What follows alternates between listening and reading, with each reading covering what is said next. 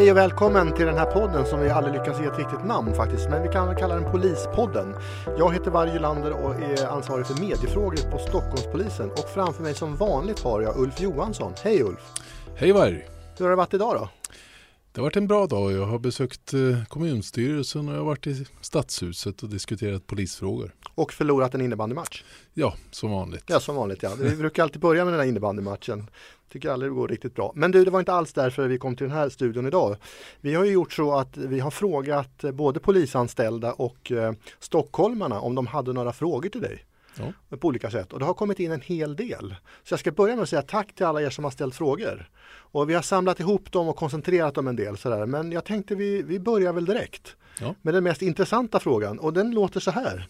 Hej Ulf! Tycker du att det är rimligt att runt 7000 anställda i Stockholm ska lägga en kvart för att lyssna varje gång du blir intervjuad i den här podden?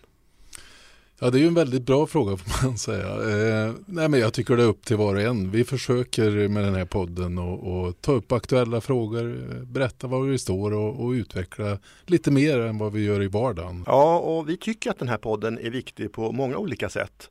Och det här har vi upptäckt är ett sätt att nå både medarbetare och stockholmare och förklara mer om varför polisen gör som den gör och hur du tänker Ulf i olika frågor. Ja, så tycker vi det är ganska roligt också. Ja, det är jättekul. Ja.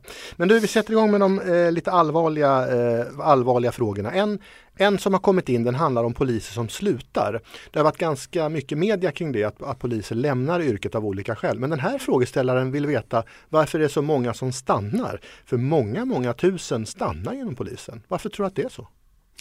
Ja, vi har ju en lång tradition att, att man stannar länge inom polisen och jag, jag, tror att det är två anledningar. Det ena är arbetskamraterna. Det är en eh, god stämning inom polisen. Eh, den andra tror jag är yrket. Man tycker att det är kul. Man brinner för det helt enkelt. Det tror jag är de två enkla anledningarna för att folk är kvar länge.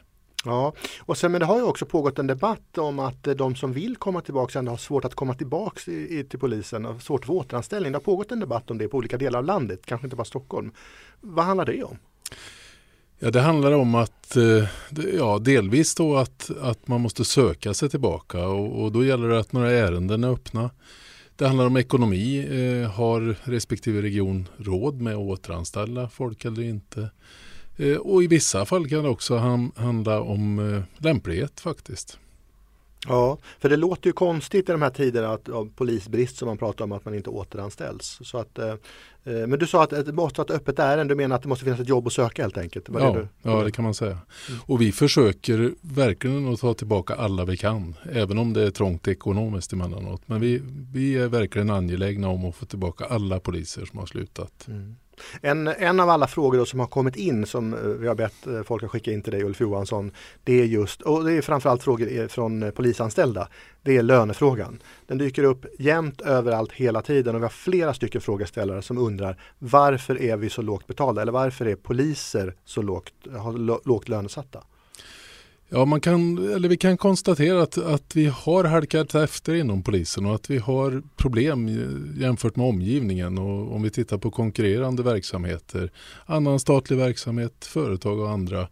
Eh, vi behöver göra något konkret för att, för att komma åt det här. De utrymmen vi får i lönerevisionerna räcker tyvärr inte för det är större siffror än så.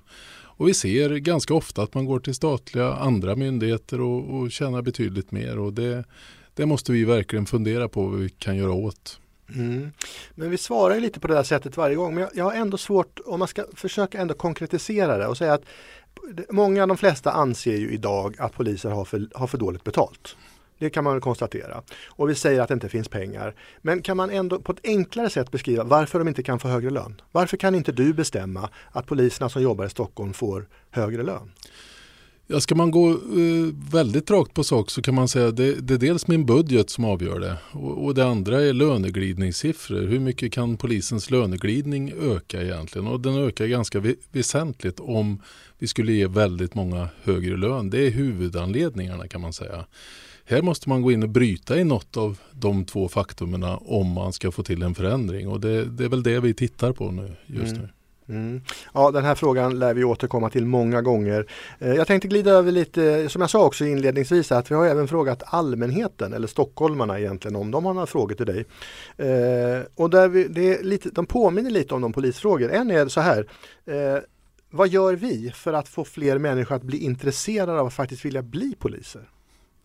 Ja, det är viktigt att eh, eh, poli, eh, polisen kan få in eh, en mångfald av olika människor. Unga, eh, folk med olika bakgrund och alltihopa. Och vi, vi försöker på olika sätt göra saker åt det här. Ett sätt kan ju vara till exempel då att se till att vi har distansutbildningar till exempel. Så man kan vara kvar på sin hemort och ändå utbilda sig eh, till polis. Så man inte behöver resa och flytta och så vidare.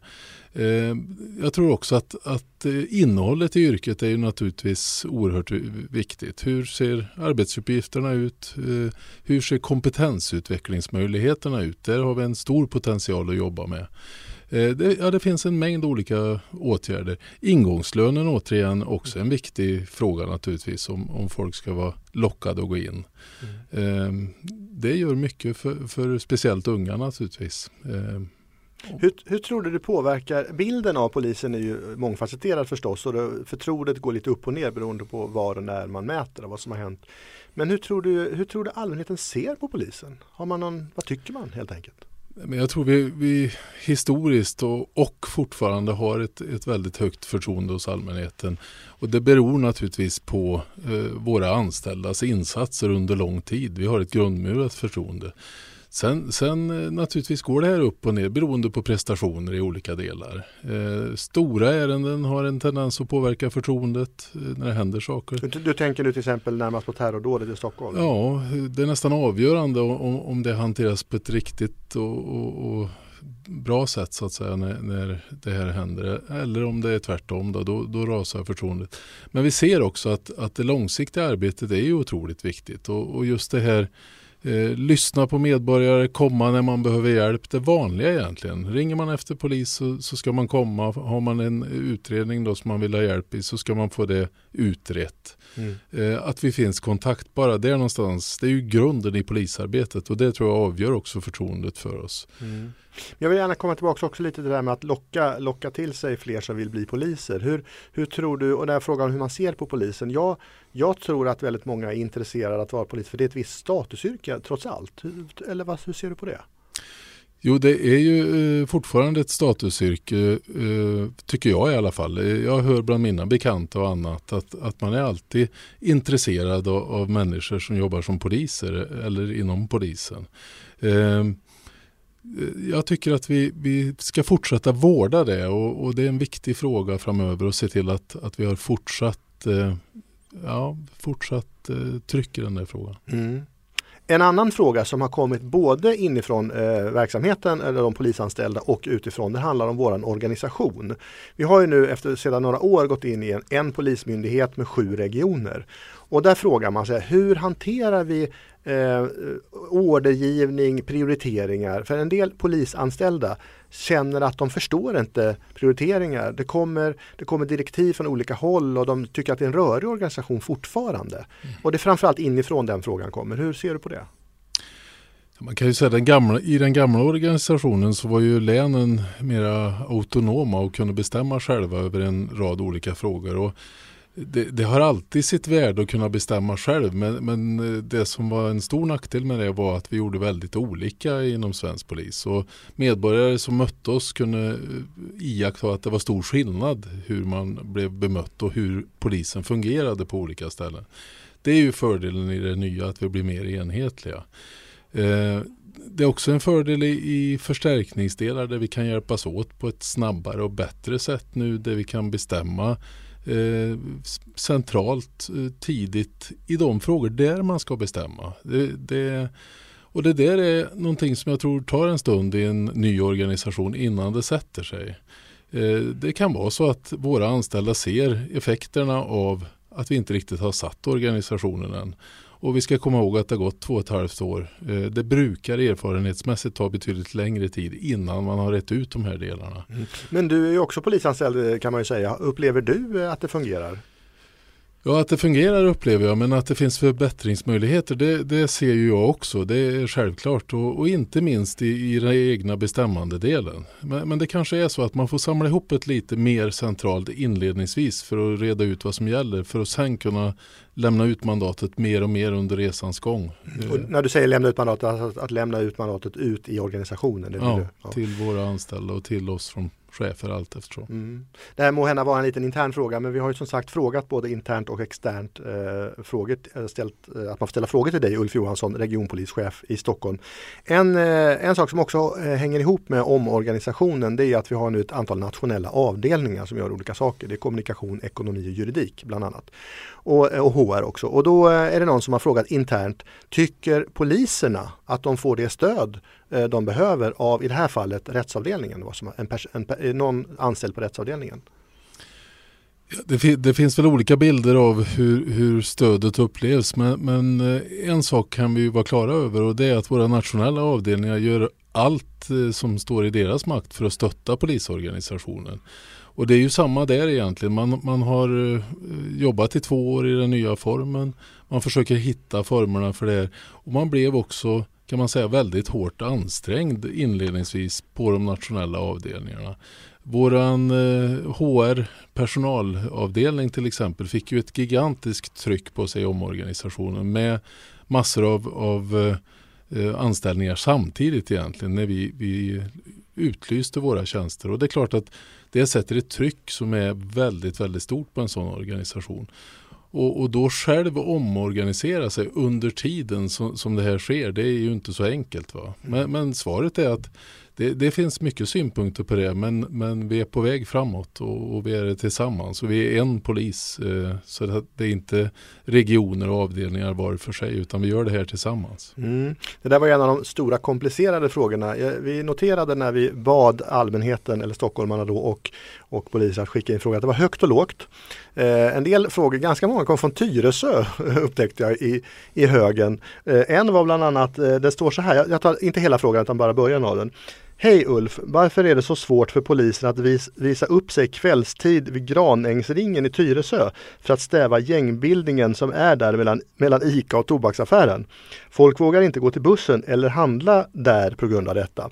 Det här är ett exempel, vi har flera på där man, där man påpekar att polisen inte är synlig i områden där det verkligen skulle behövas. Mm. Eh, och det är många i, i, bland stockholmarna som undrar, hur fungerar det där egentligen? Vi, vi, har ju ett begränsat antal poliser i Sverige och, och, det är klart vi kan inte täcka hela ytan. Därför är det så viktigt att vi tar fram lokala problembilder. Eh, vi gör det tillsammans med medborgare, tillsammans med kommunen och får fram de här hotspotsarna som är viktiga att vara på. Och då kan man till exempel i medborgardialoger få höra det här och då kan du också rikta in det där det betyder mest för, för människorna som bor där. Och det är en av, av eh, poängerna med, med det nya sättet att arbeta. Och det där det där är naturligtvis hur mycket kraft har du, hur mycket poliser har du men också en, en prioritering och metodfråga så det är lite både och. Eh, men om vi, då, om vi då försöker svara ändå här från Granängsringen, eller jag vet inte var personen är ifrån men frågan gäller Granängsringen som jag inte vet exakt. Jag vet att den är Tyresö men inte exakt var det ligger. Var, var, varför har vi inte poliser där då? Ja, den frågan ska ju ställas till, till de lokala eh, poliserna i Tyresö. Eh, men sannolikt så, så, har de andra prioriterade delar. Och eh, jag är övertygad om att är det ett problem som är tillräckligt stort i, i Tyresö så, så kommer de att se till att de är där, eh, åtminstone då och då. Mm. Eh, som sagt högt och lågt bland frågorna. Eh, en annan, en något, jag vet inte vad jag ska kalla den högt eller lågt egentligen, men en annan fråga är så här. Eh, Hej, jag ser ingen notis kring inbrottet i Porsche Center i Segeltorp där en dyrgrip stals igen. Eh, och den där frågan kanske är mer till mig som hanterar kommunikation. Om vi, vi berättar ju väldigt mycket om brott och straff i våra kanaler, eh, inte minst i podden här men vi har en hemsida polisen.se och då funkar det så att vi berättar inte allt där. Vi har det som en, en slags palett över olika, eh, olika, eh, olika brott och det som händer i Stockholm. Så alla brott kommer inte upp där men jag ska, jag ska nogsamt notera eh, varför vi inte har, jag ska leta reda på det, varför vi inte har just den här Porsche-stölden i Segeltorp. Du, ehm, en annan sak eh, när vi återigen handlar om det här med, eh, vi kallar prioriterade områden, att vi kan inte ha poliser överallt. Så är det en frågeställare utifrån som undrar varför operation Mareld inte ger någon effekt. Och innan du svarar ska jag bara då säga att, att Mareld hos oss det är ett, ett samlingsnamn för det arbete som vi utför på lång sikt i eh, de särskilt prioriterade områdena. Eh, så att, men den här frågeställaren det är en eh, stockholmare som undrar varför ger inte det här någon effekt? Ja, Mareld är ett långsiktigt initiativ som du säger. man kan säga att vi jobbar både på kort och lång sikt och, det är i våra särskilt prioriterade områden. Det är i Järva, det är i Botkyrka och det är i Södertälje och jag tycker att det redan nu har gett effekt så jag håller inte med frågeställaren där. Jag kan se i Södertälje att vi håller stången på ett väldigt bra sätt i, Södertälje genom att vi har gett dem extra möjligheter genom det här initiativet. Jag ser Botkyrka går väldigt bra i många olika delar och, och börjar att få en riktigt fin form på sin eh, lokalpolisområdesverksamhet. Och jag ser också i Järva att vi gör stora framsteg. Så att eh, jag tycker att jag ser att det ger effekt och jag kan jämföra med de som inte har motsvarande eh, prioriteringar och det är betydligt kämpigare. Så att eh, visst ger det effekt, det gör det. Sen har vi en lång väg kvar och vi ska göra det tillsammans med övriga samhället. Men, men eh, en bra början tycker jag på initiativet. Mm, och de senaste dagarna har det ju faktiskt varit mycket debatt kring, kring Järva eller framförallt Rinkeby där polisen har satsat stort på kameraövervakning. Det har varit debatt i, i olika medier och där ju vi hävdar att det är framgångsrikt. Men det finns ju de som anser att kameraövervakning har, har minimal effekt. Hur ser du själv på det där? Ja, det finns olika bud om kameraövervakning. Eh, jag tycker att det är värt att, prova alla möjliga eh, metoder när vi har den här typen av brottslighet som vi har haft i, de, i det offentliga rummet i, i Tensta-Rinkeby. Eh, jag pratade med, med personalen där häromdagen och, och man tycker själva att det har gett stor effekt. Man tycker att det har splittrat upp och gett möjligheter till att komma åt problemet på ett bättre sätt. Och konkret så, så har man flyttat brottsligheten från de platser till stor del där man uppehöll sig innan. Sen är det naturligtvis så att man inte försvinner men, men, det splittrar i alla fall och då kan vi angripa brottsligheten på ett annat sätt och det är en fördel. Mm. Och det här är ju som sagt ett, eh, en prövotid eller en testperiod kan man säga. Vi får se vad det här tar vägen lagstiftningsmässigt också. Vi följer det nära. Ja, det, vi kommer gå vidare och ansöka om tillstånd för att få sätta upp de här kamerorna nu så att eh, vi kör på det här eh, i oförminskad styrka. Mm. Och ni som kommer in här och lyssnar så lyssnar ni på Ulf Johansson som är regionpolischef i Stockholm. Eller jag brukar kalla honom det. Jag brukar kalla det stockholmarnas polischef. Eh, och jag själv, Varje Lander som ansvarar för, för media inom Stockholmspolisen. Eh, vi har en liten stund kvar. Vi har då frågat allmänheten och polisen om de får skicka in frågor till dig Ulf och det har varit högt och lågt. Jag noterar att väldigt många frågor handlar om cannabis. Eh, många som vill att vi undrar varför man tar legaliserat cannabis. Det känns inte riktigt som en polisfråga men du kanske har någon tanke kring det där? Eller? Ja, jag tror i alla fall inte på legaliseringsfrågan utan jag tror det är viktigt att vi har en strikt hållning. Eh, Eh, vi, vi, man kan nog säga i omorganisationen här så har narkotikaarbetet, eh, det, det polisiära tagit stryk egentligen i omorganisationen. Och det är viktigt för oss att återta den här marken och vi är på väg nu tycker jag att sätta organisationen så att vi kan fortsätta utföra det här arbetet. Framförallt eh, när det gäller gentemot unga. Mm. Otroligt viktigt eh, att vi får en tidig upptäckt när det gäller unga narkotikamissbrukare. Mm. Den där frågan hänger lite ihop med den där kamerafrågan som vi hade alldeles nyss. Det, finns ju de som anser att kameror i och för sig fungerar men det flyttar brottsligheten. Eh, och är det poängen? Att man får bort dem från ett, ett ställe? Framförallt då narkotikahantering och langning och så har ju kritiserats att kameraprojektet i sig bara flyttar runt de här. Är det så? Man kan säga, kan vi krångla till det eh, så mycket som möjligt för de här försäljarna så är det bra. Eh, det finns ju också forskning som säger att eh, varje gång någonting flyttas så tappar det lite kraft också. Och det är också en av meningarna med det här.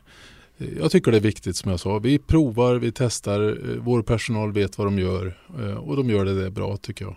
På tal om att tappa kraft Ulf Johansson så eh, börjar vi närma oss sommaren här och man kan ju faktiskt, om jag ska vara helt ärlig, det har vi pratat lite om att man märker nu att det har varit en väldigt tuff eh, vår och eh, sommar och nu närmar sig ju semestrarna med stormsteg. Vad har du att säga till våra anställda? våra anställda har eh, gjort ett fantastiskt jobb under det här året och under vårterminen. Det har varit ett väldigt högt tryck på oss. Vi har haft terrorattentat, vi har haft mycket grova brott och vi har slitit hårt med utredningar, eh, utryckningar och våra eh, övriga polisanställda har också haft ett hårt tryck. Så att jag hoppas att, att alla våra anställda får en riktigt fin sommar oavsett vad de tänker göra egentligen. Vad ska du själv göra? Eh, jag har faktiskt inte hunnit planera någonting än. Eh, eh, jag ska i alla fall till Almedalen och jobba en vecka under mitt i sommaren. Det har jag bestämt. Sen får vi se lite vad det blir därutöver. Sannolikt kommer jag ta någon sväng med, med båten i Stockholms skärgård i alla fall. Det mm. ska jag unna mig. Så tack för den här gången Ulf Johansson. Tack så mycket.